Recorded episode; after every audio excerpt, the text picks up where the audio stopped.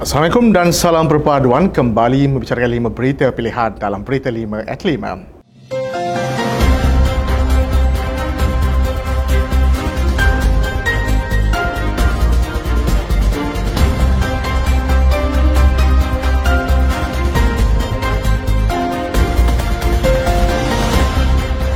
Ahli Majlis Kerja Tertinggi AMNO Datuk Abdul Razak Abdul Rahman meluahkan kekesalan dengan kejadian tidak bermoral yang berlaku pada program Staff Vendor Food Festival Melaka 2023 yang berlangsung di Pusat Dagangan Antarabangsa Melaka MITC. Beliau selaku CEO Staff Vendor telah dimaklumkan terdapat satu penyebaran video memaparkan tarang gelik ketika berlangsungnya food festival tersebut dan kejadian itu adalah di luar pengetahuannya.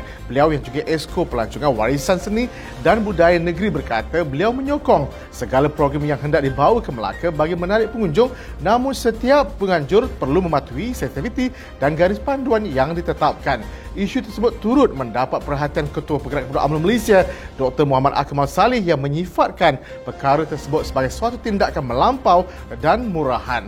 Terdahulu viral di media sosial memaparkan beberapa wanita menari tarang gelik di food festival itu sehingga menimbulkan reaksi kurang senang pengunjung yang hadir.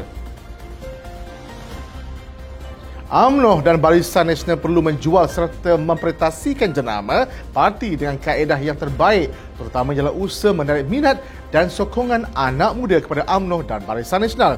Pengarah Komunikasi Strategi UMNO Malaysia, Datuk Seri Ahmad Syabri Cik berkata, anak-anak muda pada hari ini dilihat muda tertarik dan cenderung dengan jenama Perikatan Nasional, terutama di sebelah pantai timur kerana mereka dari awal telah ditanam kebencian terhadap UMNO dan Barisan Nasional. Beliau berkata, maka disebabkan itu, tidak hairanlah orang muda yang meletak di sebelah Kelantan dan Terengganu mula tertarik dengan budaya kebencian yang cuba dipupuk oleh pihak tertentu sebagai agenda tersembunyi.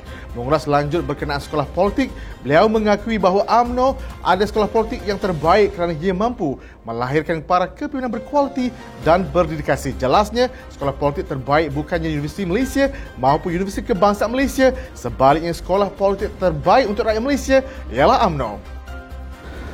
Timbalan Perdana Menteri Datuk Seri Dr. Ahmad Zaid Hamidi menegaskan tidak ada sebarang langkah yang telah digerakkan mana-mana pemimpin parti itu dalam kerajaan perpaduan untuk menawarkan PAS bagi menyertai kerajaan sekarang. Beliau berkata PAS mendakwa ada pihak cuba menawarkan mereka untuk menyertai kerajaan perpaduan namun hakikatnya perkara tersebut tidak pernah dibincangkan secara rasmi dalam kalangan 19 pemimpin parti yang menganggotai kerajaan. Beliau berkata sekiranya ada pihak yang mendakwa kononnya bertemu dengan pimpin parti atau lapisan kepimpinan berkenaan namun hakikatnya mereka tidak pernah menganggap ia satu perjumpaan rasmi. Beliau yang juga pengurusi Barisan Nasional dan Presiden UMNO berkata demikian ketika ditanya berkenaan kenyataan timbalan Presiden PAS Datuk Seri Tuan Ibrahim Tuan Man yang mendakwa ada beberapa pihak yang cuba menghubungi dan menemui bagi membuat tawaran menyertai kerajaan perpaduan. Ketua UMNO bahagian Shah Alam Datuk Azhar Syari berpandangan konvensyen kerajaan perpaduan yang telah dilaksanakan baru-baru ini memberi dimensi baru kepada kerjasama parti. Katanya konvensyen tersebut dapat membuktikan kepada akar umbi bahawa kerjasama Barisan Nasional dan Pakatan Harapan dapat mengeratkan kefahaman politik sesama mereka. Jelasnya perkara tersebut penting untuk dijaga bagi memastikan keharmonian dalam kalangan ahli parti terpelihara menuju pilihan negeri PRN tidak lama lagi. Menurut beliau, perkara tersebut adalah asas kepada kerajaan perpaduan di mana sokongan dalam kalangan ahli-ahli parti yang saling memerlukan.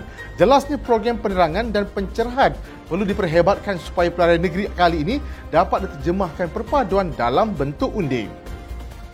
Ketua Penerangan UMNO Perak Datuk Hang Tuan Din melihat tindakan beberapa pihak yang masih lagi memainkan beberapa isu tertentu adalah cubaan untuk bermain politik. Beliau juga Ketua UMNO Bagian Gopeng berkata, umum sudah mengetahui bagaimana perjalanan pasca pilihan umum lepas dan apa yang penting ahli-ahli UMNO perlu terus mengerak langkah ke depan. Tambah beliau kolaborasi bersama Pakatan Harapan perlu diperkukuhkan serta dipereratkan agar mana-mana sentimen dan cubaan untuk mengeruhkan suasana tidak berjaya dilakukan.